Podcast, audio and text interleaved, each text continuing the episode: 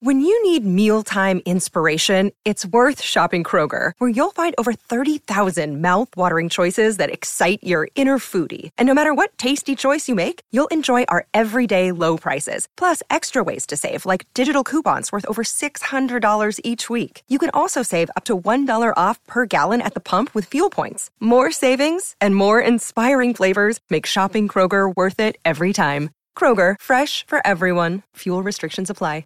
Another day is here, and you're ready for it. What to wear? Check. Breakfast, lunch, and dinner? Check. Planning for what's next and how to save for it? That's where Bank of America can help. For your financial to-dos, Bank of America has experts ready to help get you closer to your goals.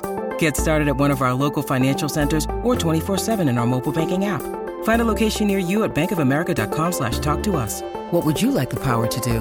Mobile banking requires downloading the app and is only available for select devices. Message and data rates may apply. Bank of America and a member FDIC. Hello, it is Ryan, and we could all use an extra bright spot in our day, couldn't we? Just to make up for things like sitting in traffic, doing the dishes, counting your steps, you know, all the mundane stuff. That is why I'm such a big fan of Chumba Casino. Chumba Casino has all your favorite social casino style games that you can play for free anytime, anywhere with daily bonuses. That should brighten your day a little.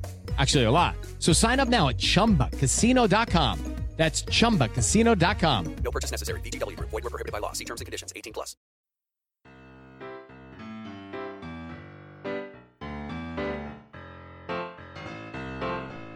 Hello, good evening, and welcome to this week's Maul Over podcast. The only rugby podcast gives you the news, views, and opinion on the weekend's rugby action, all with a West Country accent. You can find us on Twitter. We are at Maul Over Podcast, Maul Over Rugby Podcast on Facebook, although we don't do much there.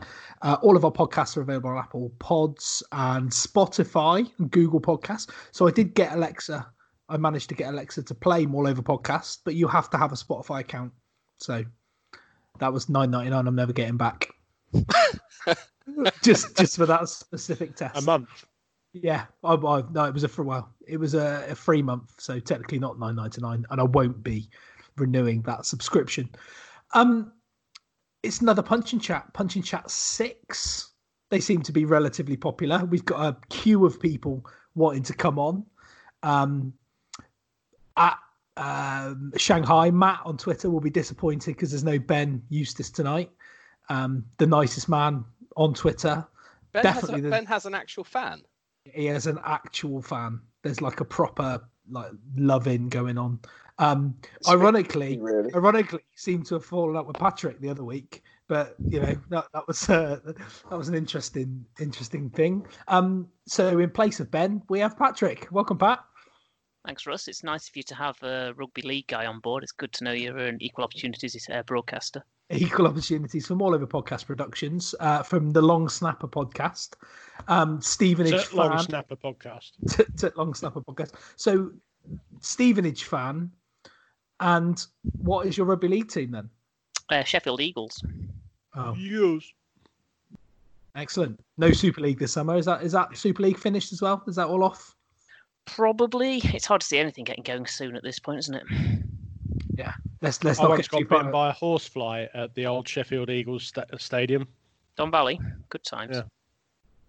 I tell you what, if if Super League's off for the summer, that's going to be two and a half thousand really disappointed people. Mm. Trudging Helens. round in their trench coats in the drizzle. Yeah, those industrial industrial towns in the north are really going to suffer. Um, you've heard Doug, you've heard Phil as usual, and in the chair is uh, Mr. Ad Foxcroft, the host of Punching Chat, who's now world renowned. Welcome, Adam. Thanks for hosting. A pleasure to. Well, um, it's as good fun as long as they keep letting us doing it. That that isn't a sentence. Like I've just left my grammar at home.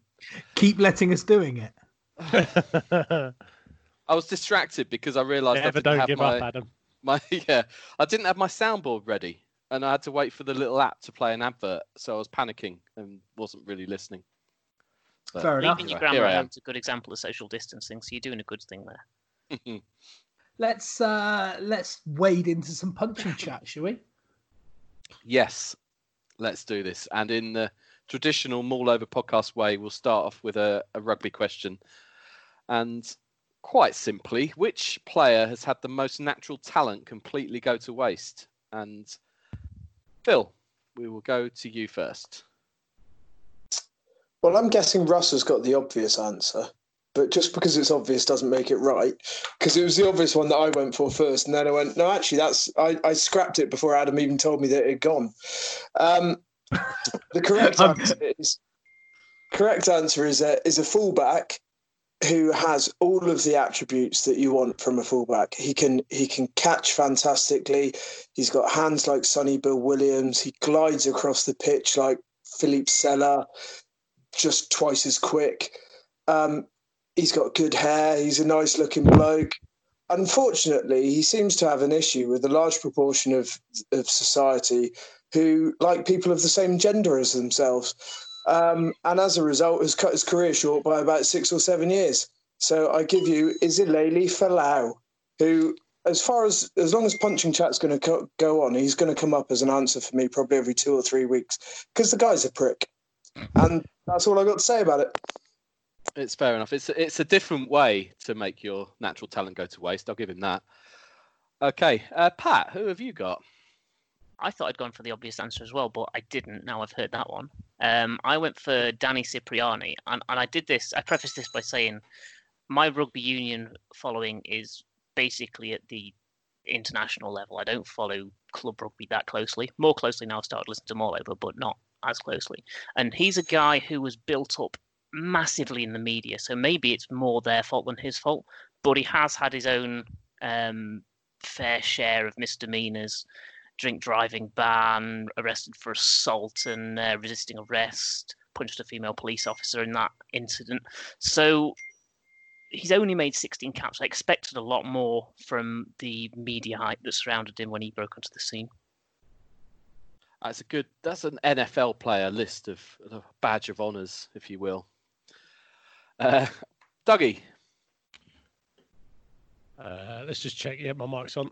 um, I'm going to go a little bit more left field actually, and a player that started out at Yorkshire. Not maybe maybe maybe not um, a name you'd expect to come up with this, to be perfectly honest. But uh, a guy by the name of Dom Barrow, who born in Sheffield. Pat didn't know if you know that, but uh, yep. Um, England under 20s international, um, won the world under 20s, I think, actually, with um, England. Um, indeed, he did 2013 in France. Um, really burst onto the scene, forming a quite a decent partnership with um, Will Welch up at Newcastle, um, and looked quite good. And then got got a, a, big move to Leicester, and sort of settled in there for a bit, but then didn't didn't really kick on, and uh, was released. Um, played for La Rochelle, then signed by the Saints. Um, and I thought he was going to be a really good player for Saints, but just sort of disappeared, got injured, and never really came back, and then retired,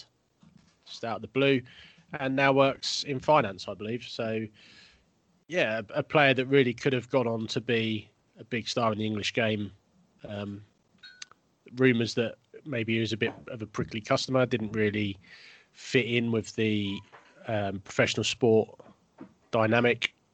Just gone, gone from rugby the Zafar Ansari of rugby. Yeah. Zafar Ansari. What, yeah. A, what a great point of reference that is. it's niche. Uh, Russ, to finish this off. Um, well, if the obvious answer that Phil was looking for was Quade Cooper, then it was the, the correct one. Um, no, I called, sure it, I called, it, wrong. I was Patrick was obviously the one who went for the obvious answer. Uh, born in New Zealand, which you know, in 1988. He has made 70 appearances for Australia, um, two for Australia Sevens, but his career has been marred by off field incidents, falling outs with establishments, no less, hmm. uh, charge of burglary for allegedly taking two laptops from a residence in the Gulf Coast, uh, deliberate accused of deliberately kneeing Richie McCaw in the face. Um, he stated that he'd been dumped from the Olympic team for the Australia Sevens in 2016 uh, because he did not hold Australian citizenship, when in fact it was the fact he was playing for Australia in the tournament, travelling on a New Zealand passport, of which he was a, a, dual citizenship holder. So why not just use your Australian passport? Um, much in the way as Darren Cipriani, as Pat mentioned, has been revered and held in such high regard. Um, I would mark Quade Cooper as the Antipodean Danny Cipriani. and very much has, has followed a very similar path. Um, both extremely talented, but both mildly dickish. You know Sean Maitland's cousin? Yeah, he is. Yeah. You would look at Wikipedia too. Sean It's just- McMaitland. No. Sean McMaitland. Yeah. It's just a list of petty crime, really. That question. That's how it ended up. But there we go. All right. Next, next up was Yeah, but Ro- he's Australian. What do you expect? Oh, no, technically it's from New Zealand. same thing. Okay, with coronavirus and the quiz documentary uh, about the the major who cheated his way to a million, um, they're both featuring coughing. There you go. That's tenuous. But at what key moments in sporting history would you like to have coughed, and who would you be putting off? Um, we'll go back to you, Russ. I would like to have coughed throughout the entire of the 2019 Ashes series. Uh, whenever Steve Smith was at the crease, the guy, uh, very much like Alastair Cook in 10 11, that they the Australians couldn't get out. Steve Smith basically single handedly won the Ashes for Australia or retained the Ashes for Australia in 2019. Um, barring Ben Stokes' heroics at Headingley, which you know we all know quite a bit about. Um, Smith scored. Uh, he scored 774 uh, runs in four matches because he missed the Headingley Test because of a concussion protocol. Um, he was almost unget-outable, and between him and Marnus Labuschagne, um, had some England had some real issues getting out. So if I could have coughed and found a way to put Steve- yeah. yeah, I know, yeah, it was a joke, mate. Um, Boo him. Boo him. I didn't, I didn't, I didn't spend the whole of last summer watching him bat and not know what his name is. Um, yeah, Steve Smith. I wish I could cough and put him off and find a way to just get him out. All right, Phil. Point of order, is actually Labuschagne if you pronounce it in his native South African. Just throwing that out there. Um, so uh, I am going into a high up meeting in the ECB um, where they are discussing what to do about dwindling numbers in the in the coffers of the ECB, fewer people wanting to pay to come and watch cricket. How do we revitalise cricket in the UK? How do we take it to the next stage and get more money in it? And then, just as somebody who's probably spiked his water glass with a lot of vodka comes up with the fantastic idea to change the number of balls in an over, change the number of overs in a game, and come up with a completely novel, made up system purely because it involves a round number. I am going to cough like shit so that nobody else in the room ever hears of the hundred. Nobody at the ECB ever hears of it, never leaves that room, never gets mainstream media attention. We don't have to piss about with stupid franchise names. We don't have to pretend to get excited about some shitty draft. And yeah, let's just keep cricket as it is. Yeah, playing to the host. it gets you points. Who'd have thought it? Pat. I'm going to be coughing at uh, a Mr. Willie Gatlin, a name who's probably not familiar uh, immediately. He's the father of American sprinter Justin Gatlin, and I will be coughing to put him off conceiving said Justin Gatlin. Justin Gatlin has, he's, he's one of the people in sport I despise the most. He served two drugs bans, banned in 2001 for uh, amphetamine abuse, banned in 2006 for um, testosterone, artificial testosterone precursors. The second drugs ban, he claimed absolute innocence and got eight years um, banned from the sport. He then provided evidence as to how the doping infringement happened and had four of those years commuted. So claimed evidence and then, sorry, claimed innocence and then gave evidence against people about what the crime that happened once he was found guilty is classic. He's won Olympic gold, four world golds, two world, two Olympic silvers, and six world silvers. Um, and coughing to put him off one of those isn't enough. I need to cough to stop him being in the world. Out, just just humour me a minute. At which exact moment do you do the coughing? I mean, I think any point a random white dude turns up in their bedroom is going to put them off enough, to be honest. During the warm up routine. Yeah, those, Be those four or five seconds are pretty vital, aren't A, a random white dude. Yeah, you're going to be baffled, aren't you? Let's face it. All right, Doug, what have you got? Well, I'm going to take you back to 1.8 million years BC and the um, the appearance of stone tools in France, um, which is the earliest recorded date that I can find of of anything French. Um, and I would cough really loudly and say, "Nothing to see here. Move along." To whoever mate he was who crafted those fine stone tools, possibly by Homo erectus, um, at um, Chilhac at uh, Haute-Loire, um, because that would lead to the formation of the French nation, which would in turn lead to Louis X of France uh, around the 13th century becoming enamored with a game called Game of the Palm, which would evolve into real tennis, which would later evolve into actual tennis. And My mind went never to a happened- completely different place when you said "Game of the Palm." yeah, well, maybe that's where the wanker term comes from. Anyway, um, so yeah, it, Russ it was in the room with Justin Gatlin's mum and dad there. it, it would be to the Homo erectus who first stumbled on the plains of uh, ancient France 1.8 million years ago and in very tenuous circumstances led, led to tennis. It's the tenuous circumstances that get you the points. Okay, next up, with the NFL draft last week, which contains no actual sports, setting viewer records, um, the mind goes to wonder what events could other sports set up in a similar fashion to entertain the masses while we're in lockdown. Um, and Doug, let's start with you. I'm going to stay on the tennis theme, and I would have uh, four hours of ball boys throwing sweaty towels at tennis players.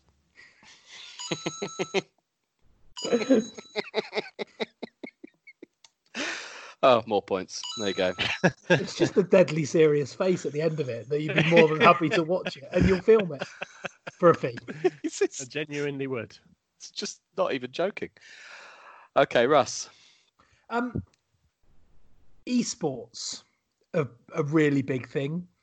Um, they have millions of viewers and YouTubers and these sort of people, but I think, and I think this may have been brought up before, the way the Premiership season, football, rugby, all these sports seasons should be finished with players from the actual team playing each other at FIFA, maybe even pro clubs. If you've ever played pro clubs at FIFA, where you're all on the same team and you play in your position, so they all have to be online at the same time. They all have to play FIFA, but in their own positions, and then finish the Premiership season via the medium of pro clubs.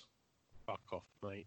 That'd be. Dr- uh, You're not having any points for that. That's you- I dreadful. bet you, that would be I- unwatchable. But I bet you the amount of people that watch it would be unbelievable. Oh yeah, If you And could be, if you put, that- it would be absolute whistle though, wouldn't it? Oh yeah, absolutely. But it would get the viewing figures in, advertising, you know.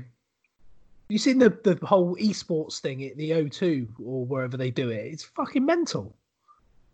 And they already held a tournament on Twitch, and the Norwich City. It was fans and players. The Norwich City player was uh, Todd Cantwell, who knocked out the uh, Stevenage random 16-year-old fan who was playing, which was quite embarrassing. good for him. Um, yeah, the the flogging ball boys with towels is winning. uh, the- No, flo- flogging by the ball boys, I should say. Uh, Phil, what's your idea? Yeah, um, yeah, the whole esports idea shit. Sorry, Russ. Um, so Fucking band bandwagon. it's easy to get on a bandwagon when everybody else on it's right. Um, does, it, does it cease to be a bandwagon if it's actually a fact? That- I don't know. Um, so I think what you got to do is you got to look at embracing something that captures the public spirit at various times. And there's there's been TV programs that have done that across the years. So I'm thinking of like your your Big Brothers that came along that everybody kind of got into. And at the moment, the obviously the popular one is is Love Island, and you've had various different celebrity versions of this. And I, and I want to take you to a celebrity version of Naked Attraction. Um, so uh, instead of the the traditional naked attraction where you have a contestant who gets to see various people's bodies as they get get revealed and pick one. I want public voting, um, and I want some kind of severe punishment. I'm thinking like old school gunge tanking from um, from Pat Sharp kind of days for whoever loses. But the first two contestants that I'm going to have on Naked Attraction, whose bodies get slowly revealed, it's going to be Alun Wyn Jones against Joe Marler.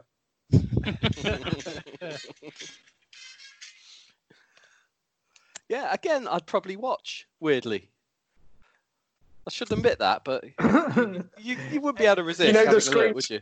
The screens are going to have to go up different amounts each time because guaranteed, like, Every there's a every- foot's difference in, in, in height there. I'm I'm I'm not gonna lie. I'm with Adam. I'd secretly watch it because uh, you know I'm convinced, and I can't be the only one that thinks that thinks this. And uh, maybe this is a bit too far, but everybody everybody would be moderately interested in how big a cock every other sportsman in the world has got. I just think it would be funny. It just it just it would it, it would be intriguing. Like I Andy think, Go- the, I think you're probably the right. I silence just- there spoke and- volumes, didn't it? I think And- you're probably right, Russ, but just just for the record, no, it's not.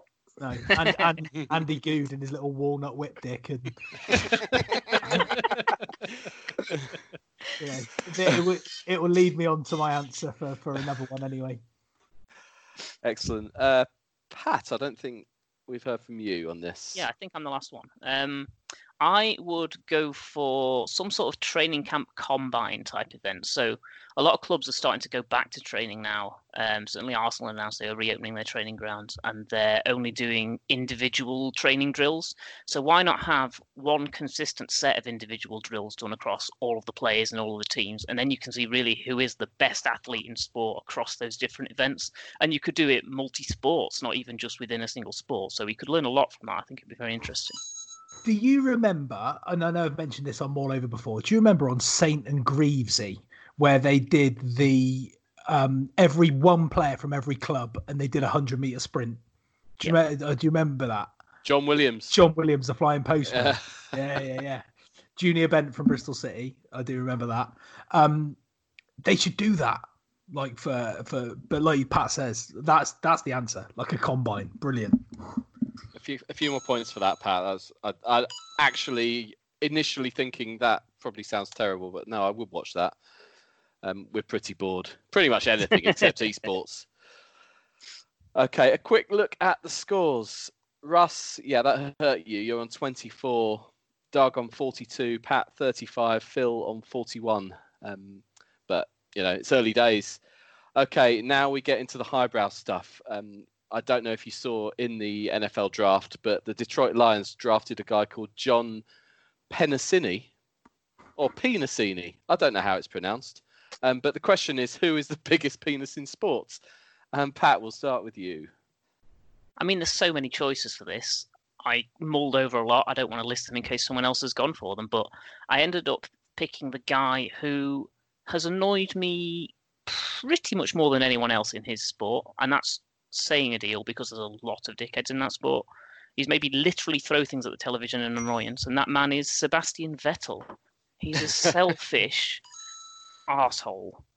In when he took out Mark Webber, who was his teammate and was ahead of him in the drivers' championship and driving better, it's just he's the worst man you'd want as a teammate, and he's the biggest penis in sport.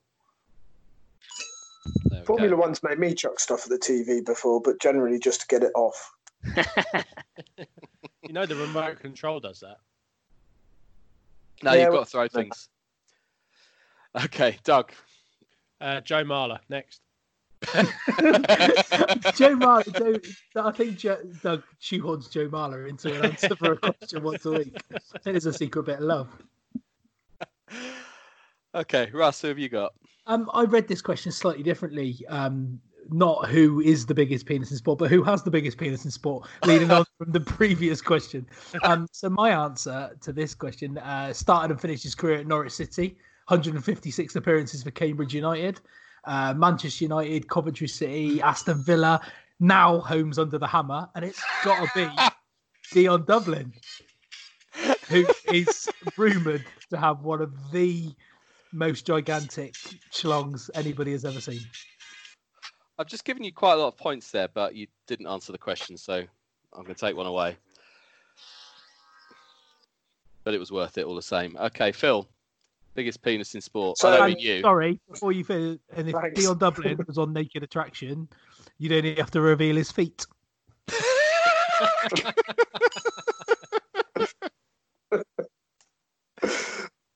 Um, so Joe Marler definitely made my shortlist, as did Israel Folau. But but actually, I went for somebody who ruins my um, my uh, entertainment experience when I'm watching rugby, um, and that's somebody whose opinion is frankly unique, unwant, unwanted, unwarranted, unless you're Nigel Ray, um, and that is Stuart Barnes.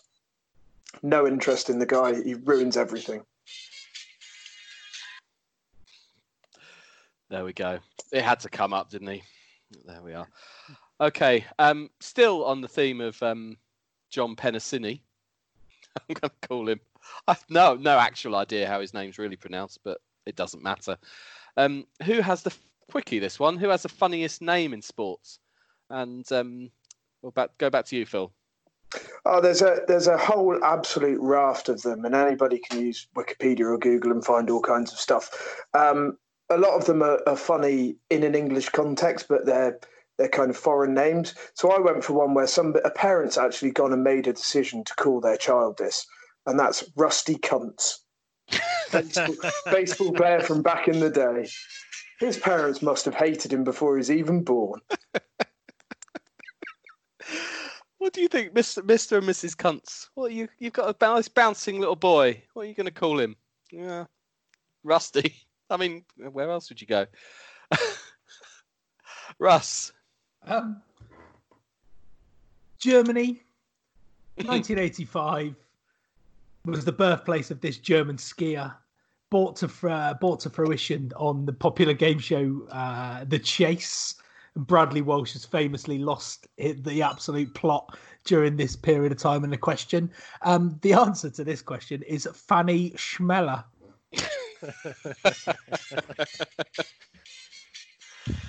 Nice, Dougie. I've got. I mean, I've got several for you. There's Misty Hyman, who was a, Skier. a swimmer. Swimmer. Um, no way. yeah. Yep. Misty Hyman. Misty.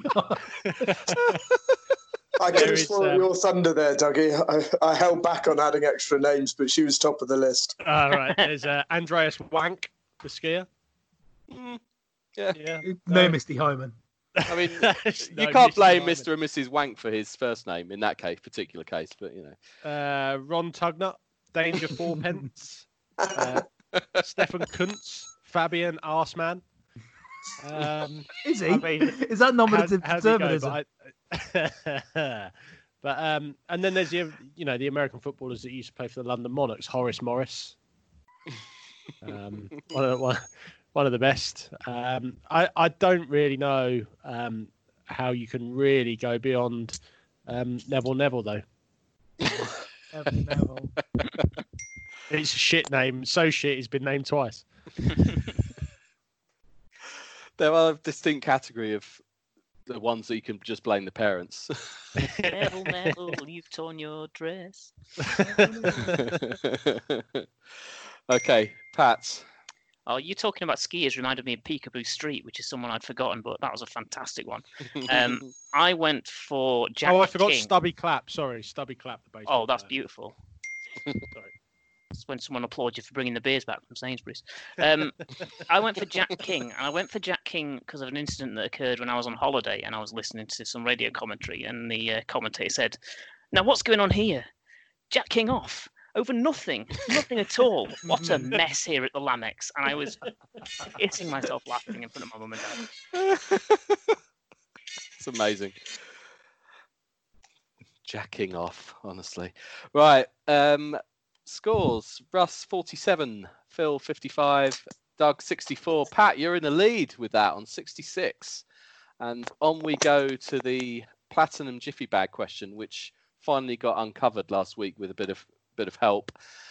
Um, Russ, you can kick us off with this one. The question is Who did you idolize as a player? Uh, But now they've retired and appear on social media and TV and so on, you realise is just a bit of a dick.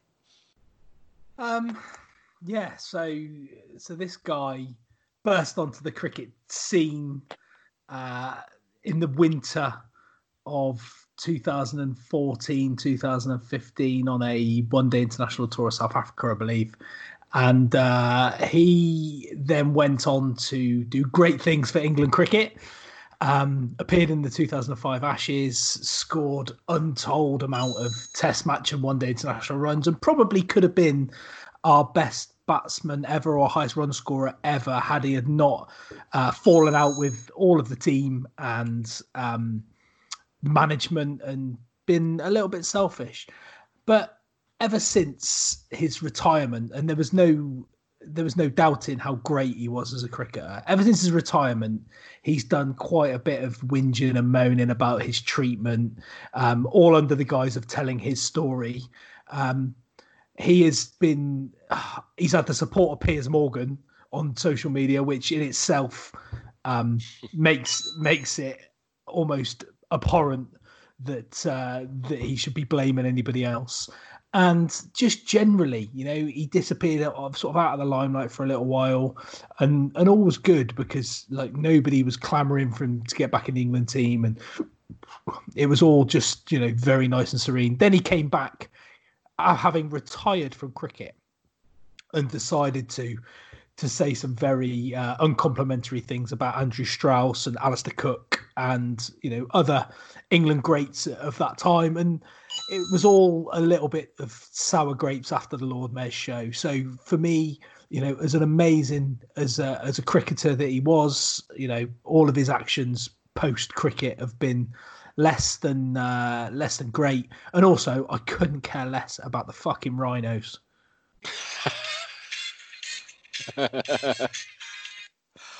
oh, Kevin Peter Pietersen.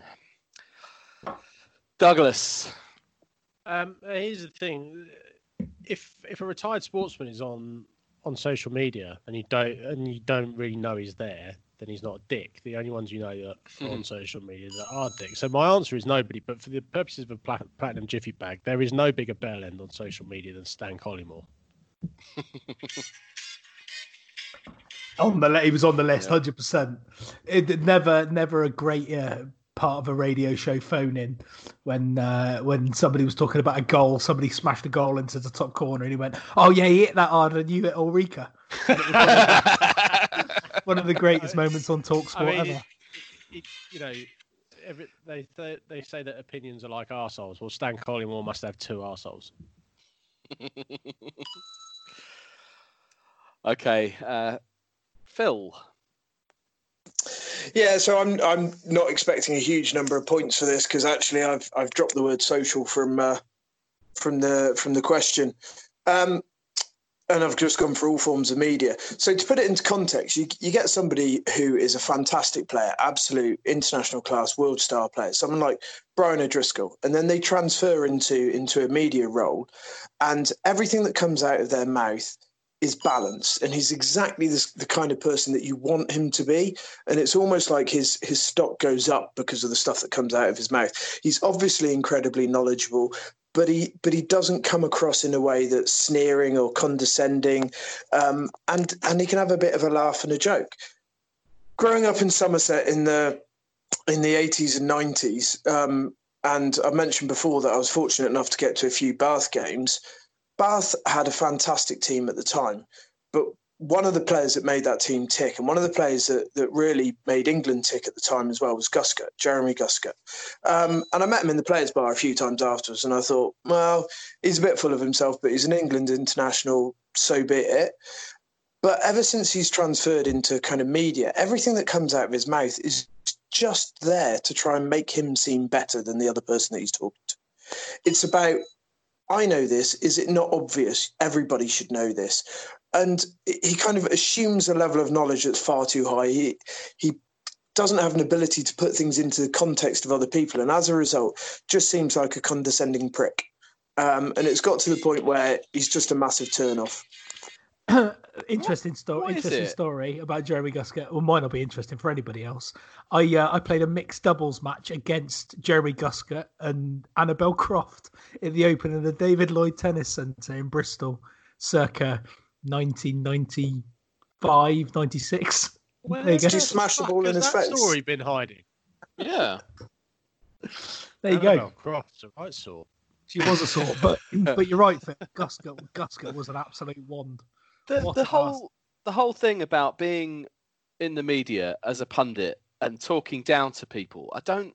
I, it's it's all too common, and it frustrates me so often that people like that that appear that they're better than you. you know the be- the best ones do it in such a way that they're they're talking to you as a mate or you know on the same same level. It's a fine art, and yeah, clearly. Yeah, you get you get someone like Michael Johnson, and actually, the way he explains things, you you understand what he's talking about. You can relate to him. He doesn't come across as as condescending at all. And then Guscott's just the whole other end of the scale. Yeah, totally agree. Uh, Pat, finish us off on this one. Sure. Right, first things first, Russ needs a clang, clang a lang a lang a lang a lang. But following that, um, I couldn't have gone for Kevin Pietersen for this answer because I thought he was a bell end when he was playing and not just after he finished playing. Good Um, point. Good point. I, I've gone for a man who won't be in the envelope, but I've gone for um, John Sheridan. He was my favourite player growing up. He wore my favourite number, number eight. He scored the winning goal in the Rumbelows Cup final against Manchester United. The only thing any of my teams has ever won um, at the top level while I've been watching. And then he became a manager of lower league clubs and came up against Stevenage. And turns out he's a complete bellend. In 2010, he um, they lost to us, and in his press conference after, he went, "Oh, it's like playing a team of bodybuilders out there. It's not football at all." I did the maths. Our average height in the outfield players was five foot eleven in that game. The average height of his team five foot ten and a half. Not a massive difference, and not really a surprise that ten professional footballers average five foot eleven. I, I don't think love, I love. I love the fact that you did the maths on that. Of course, Any, anybody else, I'd think they're just saying it, but actually, I believe you. So you get Hmm. five points. Just for that. uh, nobody got the platinum jiffy bag answer, um, which I, I could perhaps expected. But as soon as I say his name, you will, I imagine, nod in agreement. And it's an absolute England footballing legend. Um, I think until recently had the most caps ever uh, goalkeeper who retired after Italia 90, Peter Shilton. Um, Oh, he's got some out views. Yeah, he's he's got got some some views, views. isn't he? I've He's- never he's seen appeared- him on. I've never seen him on social media ever. well, seek seek seek him out. um, he's he's everything. in fact, don't. The illusion is better. Remember him as a goalkeeper and not as a strictly participant or as somebody on Twitter. You'll be a much happier person. So there you go. Okay, next question, and we'll go to you first, Dougie. And it's simply, what is the worst bit of officiating that you've ever seen? Um, so this this is um, anyone who listens to Maul Over knows that I don't agree with berating officials in any sense. Um, but the one thing I could really get on board with was an incident that happened in the NFL maybe 10 years ago, I think, and um, one that still um, plagues the sport to this very day, which is the Calvin Johnson catch that wasn't. Um, so basically, the Lions were driving down. I think they were playing. Were they playing the Bucks or the Jags? One of the two. It was a Florida team, wasn't it? I think. This is where my research has let me down. I It's probably the it's probably the Jags if they were forgettable. Uh, I can't. I can't remember. Anyway, look. Um, he caught the ball, jumped up, caught the ball, um, put his hand on the floor. So after he's caught the ball, he's made a movement. He's put the ball on the floor and run off. And the referee has just waved it off as a, a fumble, not not a catch. Um, the Detroit Lions lost the game, and basically ever since then, the NFL has been locked in this sort of quagmire of not knowing when somebody's actually completed a catch. Now, anyone that's seen it knows that it was a catch. Every single person that's ever played or watched American football knows that it was a catch, except one referee who just decided no, that's not a catch, um, and the sport still hasn't really recovered from it. It's kind of affected it for over a decade. So I, I will go. Not Yeah.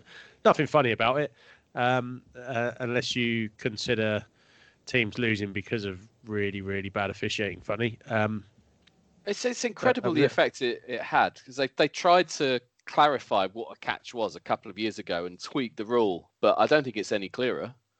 No, Um, it's not. and And, it- and, it's- uh, but, but the problem is they've made it so murky now that you just can't. There, there is no clear way out of it. it. It's much like cricket. If you have control of the ball in cricket, you catch the ball. The reason the players throw it in the air isn't to celebrate; it's to prove that they've got control of the ball, right?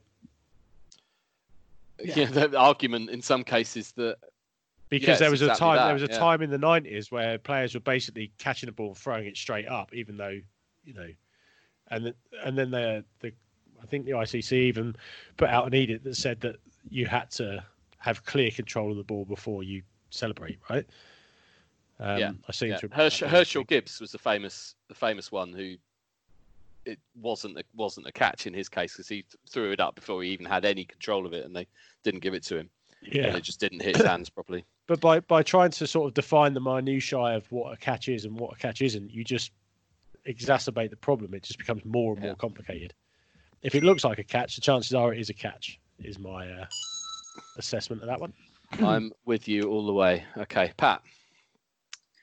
I've gone back to Hillsborough for this one, uh, and a Nigel Jemson penalty I remember from my youth. Um, Sorry, I thought you were going to say the uh, the policeman. No, that would be a little bit more Well. controversial. Also, a little bit more before my time. it's not So, really on um, the officials. Yeah, No. quite. Um, Jemson was running on onto a through ball. Um, defender slid in to try and intercept it, missed it completely. Jemson hurdled him about 20 yards from goal, took three more strides at full speed into the box till he was about a yard into the box, and then threw himself on his front. And the referee gave the penalty. And I was sitting in the Kop, and all the fans around us were going, "Well, I mean, we've got a penalty, so we're glad, but what the fucking hell was that? It's ridiculous." I, lo- I love the fact that that helped your own team and you're still in disbelief about it. What's probably 20 years later. hmm Yeah, madness. Um, Phil. So it's, it's there's this thing with with sport where international sport where they try and bring um, bring smaller nations in together, and it's as true for officiating as it is for playing. And uh, you see it at every World Cup, be it rugby, football, whatever, where there's some referees who just really aren't up to the mark, and and they're there because of where they where they're from, um, and about increasing participation in the sport in that area. Um, I'm going to take you to the 22nd of June 1986. Ali bin Nasser from Tunisia. Uh, Argentina, England, World Cup quarter final, nil nil at half time. Gets about 10 minutes into, or about five, five or six minutes into the second half. Ball comes across from the right hand side. You've got Peter Shilton, who's about two inches taller than Diego Maradona, with his arm full stretched, can nearly reach the ball and yet Maradona gets his full head onto it, allegedly, according to the referee. There was absolutely no way from any angle within about three kilometres of that that that would have looked like it was his head. He's the shortest man on the pitch. I'm making that up. He might not be. Um, and it it kind of it marred football for quite some time because it clearly should never have been a goal. And what we should have been doing at the end of that match is celebrating his other goal, which was fantastic. Or obviously, as England fans, commiserating the fact that we've been knocked out of the World Cup. Let's be fair. He ran past Terry Fenwick and Peter Reid. You can only play what's in front of you, Russ. You can only play what's in front of you. Barry Barry Um, Davies famously, of course, comes comes out with the line, "You have to say that's magnificent." Uh, and yeah, it's five minutes after the ludicrous ludicrous officiating had happened. Um, he never re- never refereed again, did he? The Tunisian Um, chap. Or are you coming I'll- on to I'll- that? I'll, I'll say no, he didn't. no, I, I, I hadn't looked at that to be honest. Yeah, I think- Apparently, um, apparently in 2015, Maradona visited his house to pay tribute to him and gave him gave him an Argentina jersey. Yeah, called and him his and a course he eternal friend. A couple of bags of cocaine. Okay, Russ, worst bit of officiating. There's loads in there. There's uh, How- Howard Webb, um, not Howard Webb, Graham Poll in the World Cup, booking the same player twice and not sending him off. Um, but my worst piece of officiating is actually a World Cup qualifier. Uh, second leg, Part de France, Republic of Ireland versus France. Ties one all after in during extra time after after the end of the second leg, and Thierry Henry has basically caught the ball, ran round Shay Given, and passed it in the middle to William Gallas, who has tapped it home.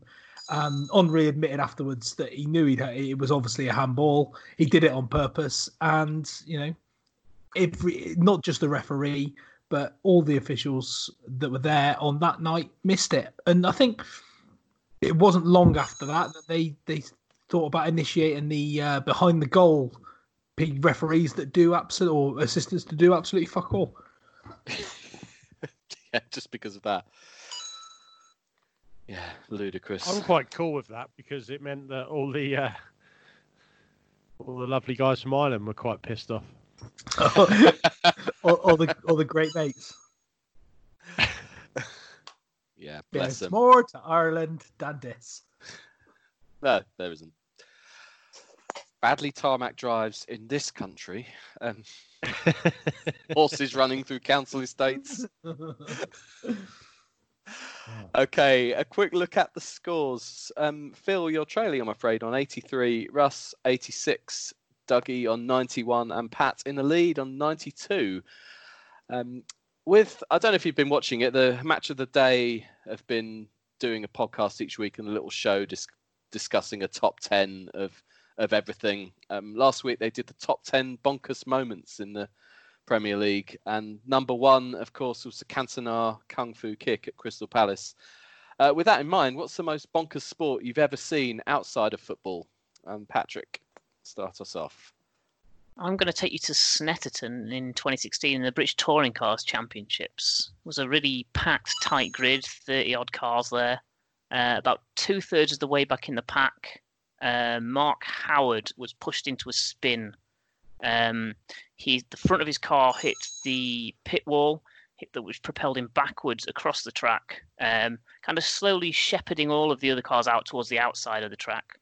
Um, he hit the side of Mark Hunter, who was overtaking him, um, which flipped Mark Hunter's car into a roll. The second roll took it onto the outside Armco. The third roll took the back of that car into a camera gantry. And you see in slow motion the camera gantry topple. The cameraman, uh, Mr. Phil White, bailed. No lasting injuries, fortunately, but it's really one of the most crazy incidents I've seen in, in any sport and uh, spectacular. I think you need to uh, to YouTube that for link it to for people to see that tomorrow. Well, funnily enough, Adam's already seen it, but I will have. uh, put it to uh, Maul Over account tomorrow. Doug's um, Showing us now a focus phone. Oh, Oh, showing he's got. Phil White in his phone. I thought he might have known him. Oh, nice. My mate Phil White. All right, humble brag. Only the second best clang of the show, to be fair. We're all we're all unemployed now. okay, Phil. So I'm going to take you back a couple of years to a European Cup match um, between Toulon and Bath. So you've got Chris Ashton, who um, is is is a pretty decent winger. He's done fairly well for England, playing for Toulon, but playing at fullback, not his natural position. Um, game tie, game pretty close, 14-6, I think it was at the time, with about 20 minutes to go. Um, Toulon take a quick line out ball gets passed to Ashton somewhere near his post, and it's not it's not a fantastic pass, but it's it's a decent enough pass. And Ashton goes to boot the ball. He's behind his post at the time. Boot the ball out into touch, and he does what we've all done as an eight or nine year old kid, which is try and welly the ball too hard, skew it off the outside of your boot, and the ball goes at about a forty five degree angle towards where you're at, where you're aiming. Maybe Never not you, that. Russ.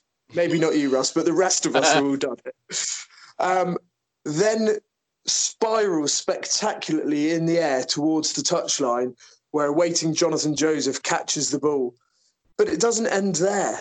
Ashton, realizing how much he's cocked up, goes to run across towards the touchline to go and tackle Joseph, and then trips himself up and completely face plants in the dead ball area, whilst Joseph tiptoes around him to score underneath the post. It was the kind of thing you would expect to see in a third team game down at Newquay if Newquay had a third team anymore. Um, but yeah, it's it is the worst bit of of uh, the biggest cock up I've ever seen from a professional rugby player. I think we're going to want four YouTube links off after this potentially. Um, doesn't ring a bell that one actually. Uh, Russ, Um, bizarre moments in sport. 28th of June, 1997. Uh, MGM Grand, Las Vegas. The sound and the fury. Mike Tyson versus Evander Holyfield, Mark II. The the infamous biting of the ear incident. I mean, we all knew that Mike Tyson was slightly deranged by that point. Um, he'd taken a few knocks to the head, as most boxers do. But uh, as much of an animal as Mike Tyson is, I don't think anybody uh, anybody actually thought he would he would go as far as to bite a one inch chunk out of Evander Holyfield's ear. So for me, one of the most bizarre things ever to happen in sport is Mike Tyson biting off Evander Holyfield's ear. Yep. Absolute madness. Um, weirdly, there was a biting incident in the top 10 of the Premier League history. I think you can guess who that was. Uh, Doug, who's what's your most bonkers moment in sports? The one I remember the most actually sitting and watching was when Ayrton Senna um, ran out of talent at the Tamburello Oh, and um, yeah. found it a little bit too tricky. But the what the weirdest thing surely has got to be Andreas Escobar being assassinated by Pablo Escobar's drug cartel For scoring an an own goal. in the World Cup. I mean, Gone dark with these We- answers. uh, no, nobody, unfortunately, nobody there's likes. There's no YouTube link for that one. No. Thankfully, um, no. I mean, nobody likes losing, but Pablo, all he Jets man. Uh, yeah. Um, I'm laughing at Russ. I'm not laughing at death. I promise. Tonight we talk about Uh, death. honor, honor, honorable mention in light of Phil's answer as well to um, um, uh, Maul Over's favourite fly half. Andy Goode. No, Ben Botica.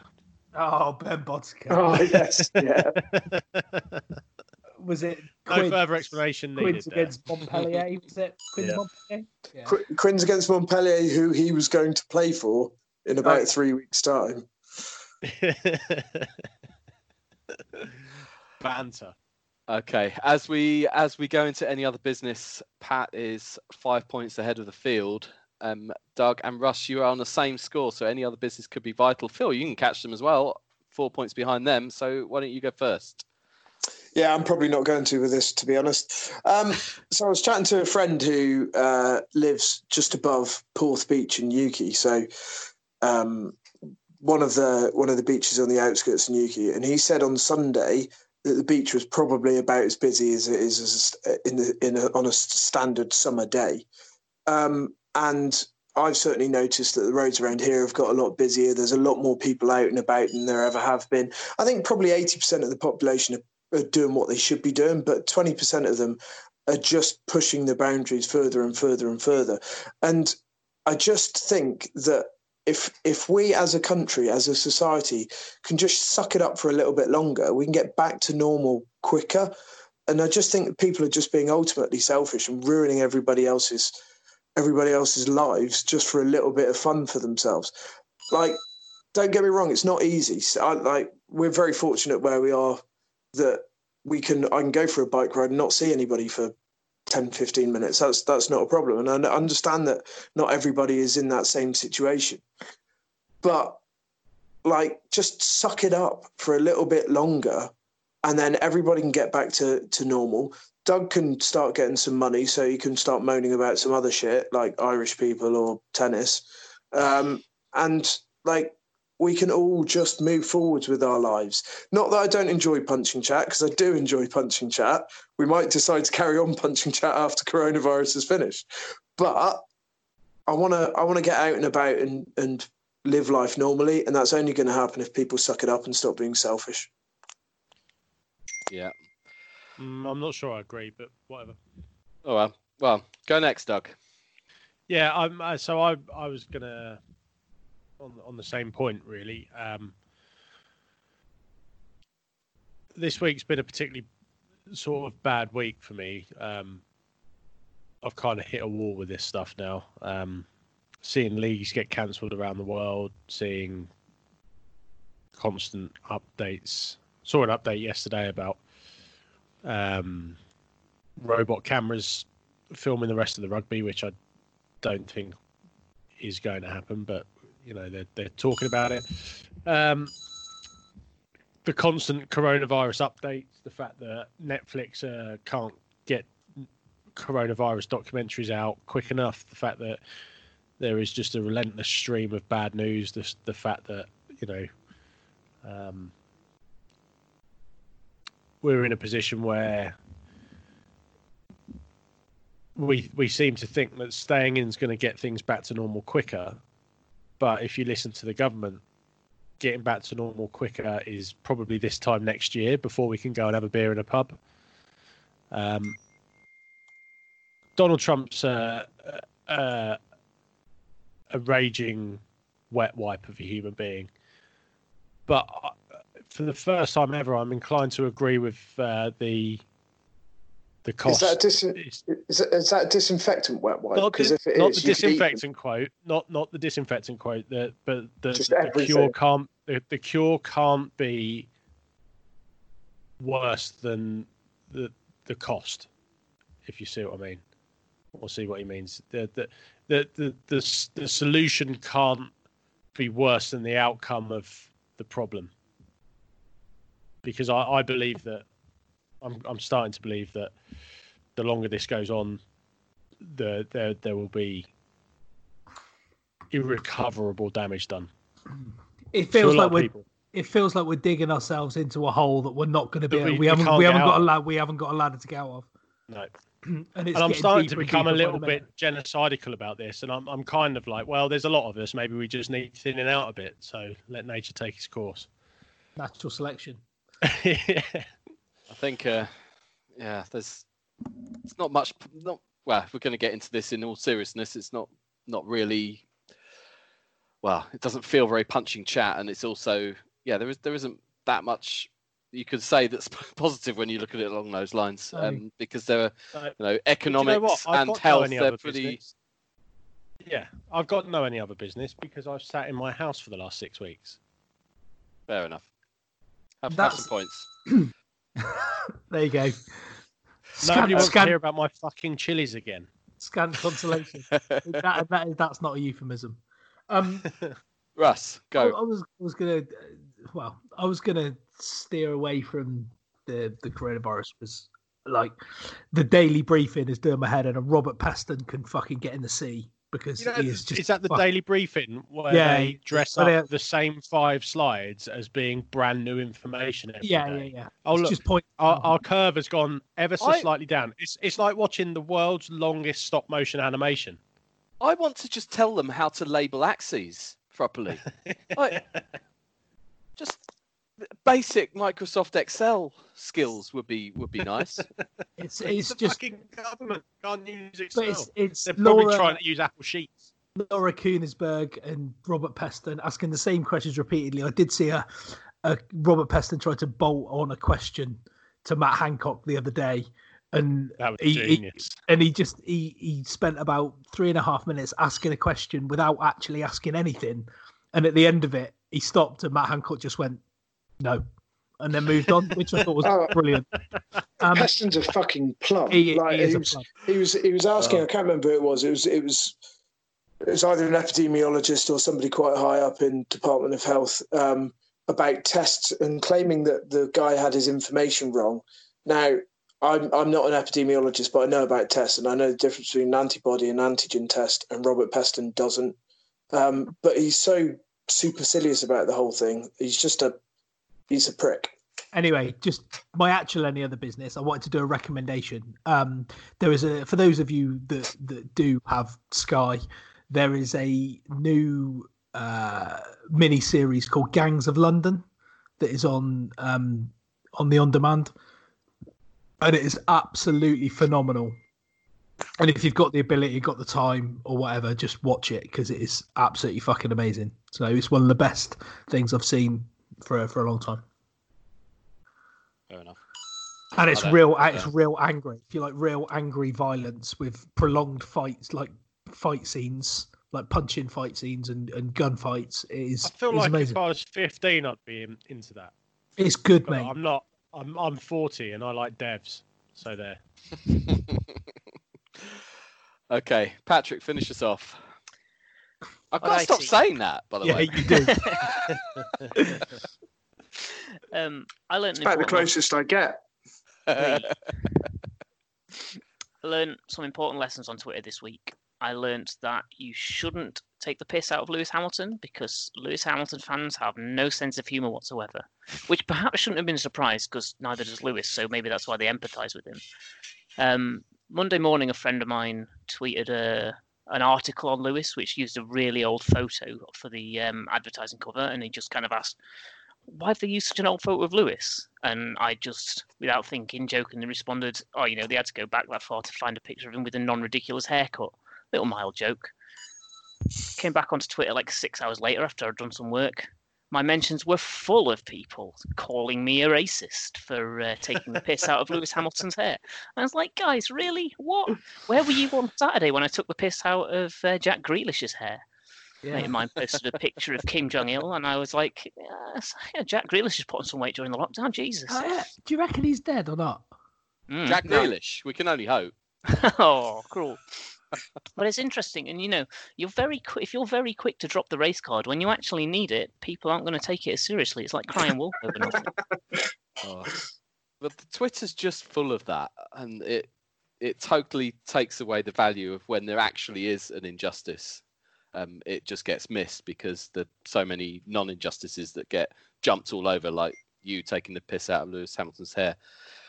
Anyway, People, um, people taking offence. yeah, just to be seen to take offence. Um, all right, well, the scores have ended up pretty close. Doug, you are 108. Phil, you are also on 108. But in the final, we have Pat on 111 and Russ on 113. I wasn't expecting that. Yeah, there you go. Um, Pat, you came you came second, so you, for defend the undefendable, you will get to choose whether you'd like to go first or second. I'll go second. while I flounder around and set a timer. And because we're recorded on a different night, Siri doesn't know I'm about to do that. But there we go. 22 seconds. You said you go second, didn't you? So, Russ, um, you are going to defend. If the ECB, sorry, if the ECB should only cancel 100 if they pay Kevin Pietersen his full potential earnings for commentary, as it wouldn't be fair on him to miss out. Well, it wouldn't because we all know that Kevin Pietersen will be the premier commentator in the 100 this year, along with Chris Hughes from Love Island, who apparently was going to be one of the hosts. Um, and if you're going to pay Kevin Pietersen, you may as well have him front and center at all times. Whilst the 100 is going on, whilst the game is being played, he may as well stand in the Time middle and bat. Time is up. Um, Pat, you're defend the undefendable. The NFL, in fact, no, yeah, I'll go with this. The NFL should reverse its mid 90s expansion, removing the Carolina Panthers and Jacksonville Jaguars from the league, as there are too many teams for fans to remember. It seems like a fair point to me, particularly given the way the team's just drafted. That um, they're clearly drafting for the long-term future, not the short-term future. And if they don't want a short-term future, then why should they be bothered playing next year at all? I think we should just kick them out of the league and go back to the core clubs, frankly. Um, that's four blank seconds, and you, you know, dead air is a crime. Dead air, Who isn't it? needs 22? so, Russ, you are going to win this week's punching chat. Get in. I think Um, that's my second Is that your first- as well. That's your second, is it? Yeah, we yeah, need I we need some kind of league table somewhere. I well, yeah. If only Oh, somebody. you mean the result stats. actually matters? What? I'm Yeah. Gonna, I'm going to start taking my job more seriously then. There I'm not. go. Thanks, Adam. Another amazing punching chat. Some more great questions. Thanks, Pat, for, for joining us. We do have a, a waiting list. Hopefully, Ben will be back next week. I might even take a seat next week. take a good step out to the side bench. I know we've got um, Dan Cure, who's listened to the Maul Over for a long time. He wants to go. Uh, George Ferris is also keen to to get involved. I know there's a couple of guys, um, Matt and James from Rugby Saracens, who want to go as well. So if we find ourselves still doing this in a few weeks, then uh, we've got plenty of guests lined up. Um, and JB Guys- wants as well. Guys, if you do enjoy this, please, please, please send some questions in because I have no idea how Adam comes up with these every week. And there's only so many variations on a theme we can do. Yeah, send some questions and leave some reviews as well. Leave some reviews. Definitely not comparing us to any other um, podcast or radio show that you might hear that is now being recorded remotely, and may I add, not as well as we do. And and when Russ says reviews, he does mean multiple, please. More Yeah. than one each. Yeah, across across the uh, across the the pod catchers. Um, Doug, thanks. We'll see you next week, hopefully. Will do, mate. Uh, thanks, Phil. Thanks, Pat. Thanks, Adam. We will all see you next week, no doubt. And uh, yeah, take care. Stay safe. Go well.